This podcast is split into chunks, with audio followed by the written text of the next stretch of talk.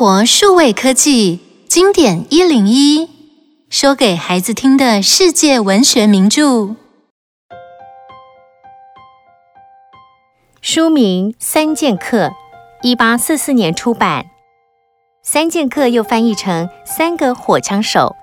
大家熟悉的座右铭“人人为我，我为人人”，就是故事中的年轻人达泰安提出的。金庸先生曾经说，《三剑客》是影响他最大的一本书，也正是这本书启发他动笔写武侠小说。年轻勇士达泰安远赴巴黎，骑着一匹瘦马，希望加入火枪队。他遇上亚德斯、波多士、亚勒米斯三个火枪手，通过欧洲骑士风行的决斗，四人结成生死与共的知己。他们会共同完成什么任务呢？让我们一起听故事吧。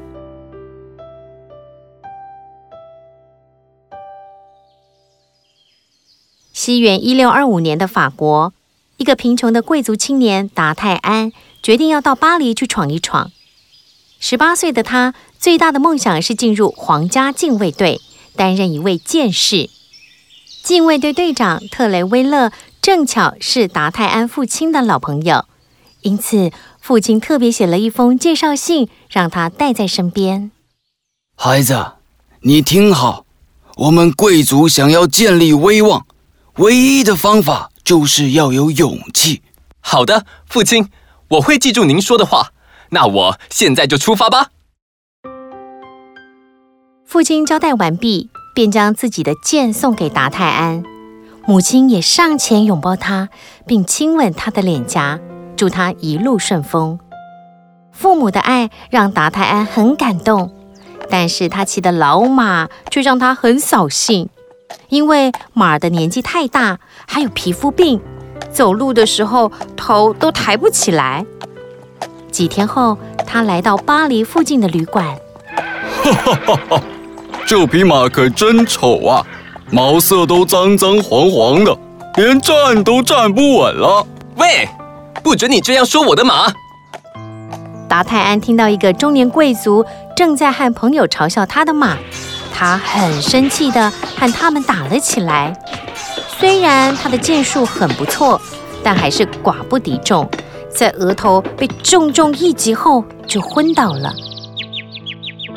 那位贵族还偷走他身上的那封介绍信。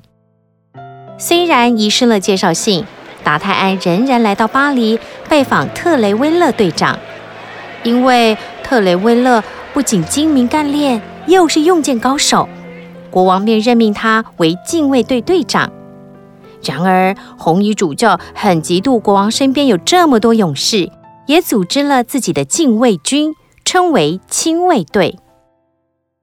久等了，我能为你做些什么呢？我很希望能够成为禁卫队的剑士。我父亲替我写了一封介绍信给您，可是被一个中年贵族给偷了。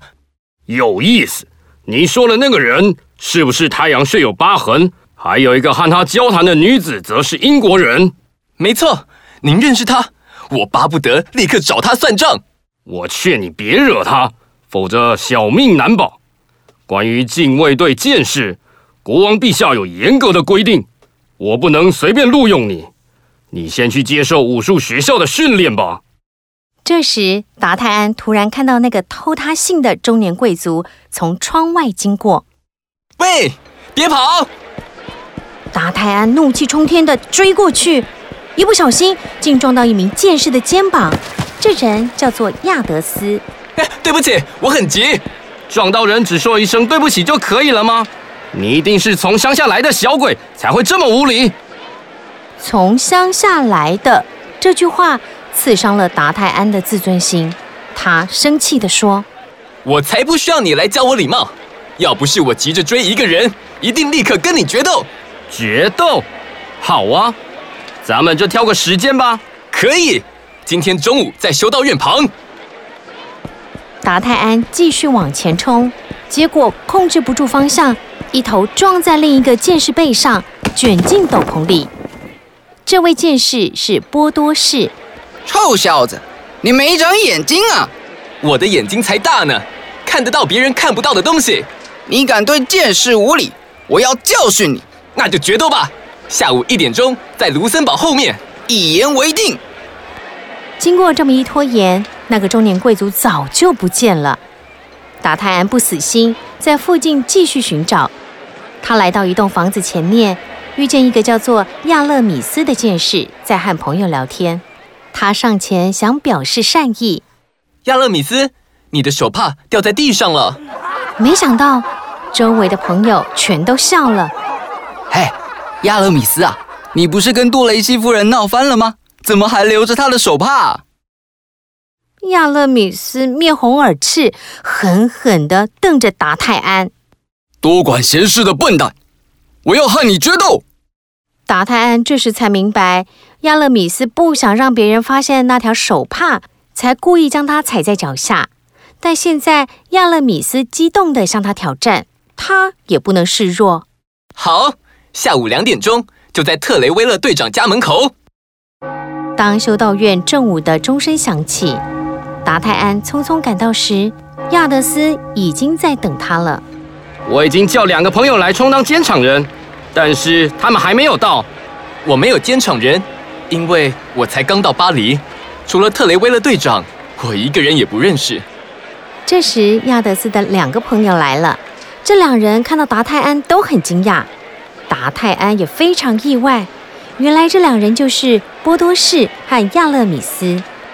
对不起，看来我不能和你们三人都决斗。亚德斯先生有优先杀我的权利，拔剑吧！瞧他一本正经的样子，这三个人称三剑客的好朋友不禁大笑了起来。此时，红衣主教亲卫队正好经过，带头的队长大吼：“喂，你们三个在这里干嘛？想惹事吗？”就在这一刻，达泰安明白自己该决定站在哪边。要跟随国王还是红衣主教？他没有考虑太久，便大声说：“你说错了，我们是四个人。”结果一场混战打了起来，三剑客和达泰安联手击败红衣主教的亲卫队，禁卫队痛宰亲卫队成了大新闻。国王知道这件事以后，很想见见他们。你们做得很好，接受我的赏赐吧。谢谢陛下。这四人拿到赏金后，各自雇了一个随从，然后每天大吃大喝，或是练剑、切磋武艺，还立下“人人为我，我为人人”的誓言，以伸张正义为己任。人人为我，我为人人。这天，当达泰安正在家里苦思有什么立功的机会，能让他早日成为正式的禁卫队剑士，住在楼下的房东伯纳修先生。突然来找他帮忙。呃，达泰恩啊，我的妻子被绑架了，她是皇后身边很亲近的侍女，我强烈怀疑是红衣主教的阴谋。别担心，我一定会救回伯纳修夫人，并且保护皇后。原来红衣主教发现法国王后和英国的白金汉公爵之间有特别的感情，他想向法国国王揭发这件事，幸好。伯纳修夫人平安无事地回来了。王后和英国公爵认为这段感情继续下去也不是办法，他们决定分手。王后将一条国王给她的首饰送给了公爵，当做纪念。这件事不小心被红衣主教知道了。嘿嘿，如果国王突然要王后戴上那个首饰，王后和公爵的下场会怎么样呢？红衣主教派人火速前往伦敦，偷走首饰上的两颗钻石。接着，他告诉国王这个秘密。国王不相信，他便说：“不如来举办一场舞会吧。您可以要求王后戴上那个首饰。如果王后做不到，您就会知道我说的都是真的。”果然，当国王要求王后戴那个首饰参加舞会时，王后的脸色发白，怎么办？我已经把它送给了公爵呀！别害怕，一定会有办法的。也许我们还来得及派人到伦敦向公爵要回那个首饰。事到如今，也只有对不起公爵了。于是伯纳修夫人请达泰安帮忙，尽快到英国告诉公爵这件事。达泰安不敢耽搁，立刻去找三剑客同行。他们连夜赶路，清晨的时候找了家餐厅吃早餐。没想到波多士竟和一个拥护红衣主教的武士发生纠纷。那名武士要求决斗。唉，真是麻烦，我们得先走，不能等你了。你把事情解决之后再赶上来吧。亚德斯这样对波多士说。接着他们就继续赶路。走了一段路之后，遇到有几个人在修路。奇怪的是，他们的动作慢吞吞的。喂，搞什么？亚德斯拍马上前，正想问他们话，那些人忽然迅速的从路旁的壕沟里拿出预先藏好的武器。糟糕，是陷阱！我们快离开这里！众人急忙躲避，慌乱间，亚勒米斯中弹了。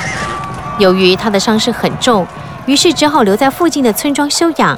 其他人继续赶路，半夜时才在旅馆过夜休息。隔天一早，当亚德斯去跟旅馆老板付房钱，哦，你的钱是假的！来人啊，快把这个人抓住！什么？不是，这些钱是真的。突然间，四个身材魁梧的黑衣人拿着武器冲出来，这里有我来挡着，你们快走！达泰安想到王后的信在他身上。只能和随从赶快离开，直奔伦敦白金汉公爵的住处。公爵看了王后亲笔写的信，立刻吩咐手下把装着首饰的盒子拿来。不料打开盒子一看，哎呀，怎么会少了两颗钻石？什么？怎么会这样？眼前这个首饰有一条缎带被剪断的明显痕迹。您能想到会是谁偷的呢？让我想想。啊，大约一星期前，我带着这个首饰参加一个盛大的舞会。当时有个自称伯爵夫人的女人一直称赞这个首饰，还要我借她戴戴看。那两颗钻石会不会就是她偷的？那就糟了，她很可能是红衣主教的爪牙。如今就算我把首饰带回去，恐怕也救不了王后。舞会什么时候举行？下星期一。嗯。还有五天，那还来得及补救。公爵派人找来最好的宝石匠，日夜不停地赶工，终于赶制出两颗和首饰上其他钻石一模一样的钻石。达泰安收好首饰后，立刻赶回巴黎，在舞会举行前，悄悄地将首饰交给王后，成功解决危机。达泰安，三剑客到现在还没回来。你现在得罪了主教，留在巴黎很危险，不如暂时离开这里，去打听他们的下落好了。我很乐意去寻找他们，国王和王后都很喜欢我，我才不怕主教呢。达泰安吩咐随从回家收拾行李，然后依照之前的路线寻找三剑客的下落。幸好三人都平安无事。一回到巴黎。特雷威勒队长就告诉达泰安一个好消息：达泰安，国王已经准许你正式进入禁卫队，成为剑士。哈哈哈哈！太棒了，我真是高兴极了。后来，达泰安与三剑客替法国打赢了许多胜仗，他凭着机智和勇气被拔擢为禁卫队副队长，成为有史以来最年轻的副队长。三剑客都感到无比的骄傲。他们一起举剑高呼：“人人为我，我为人人。”想一想，听完三剑客的故事后，是不是觉得达泰安很勇敢呢？请你想一想，三剑客代表什么样的意义？故事中有什么值得学习的精神呢？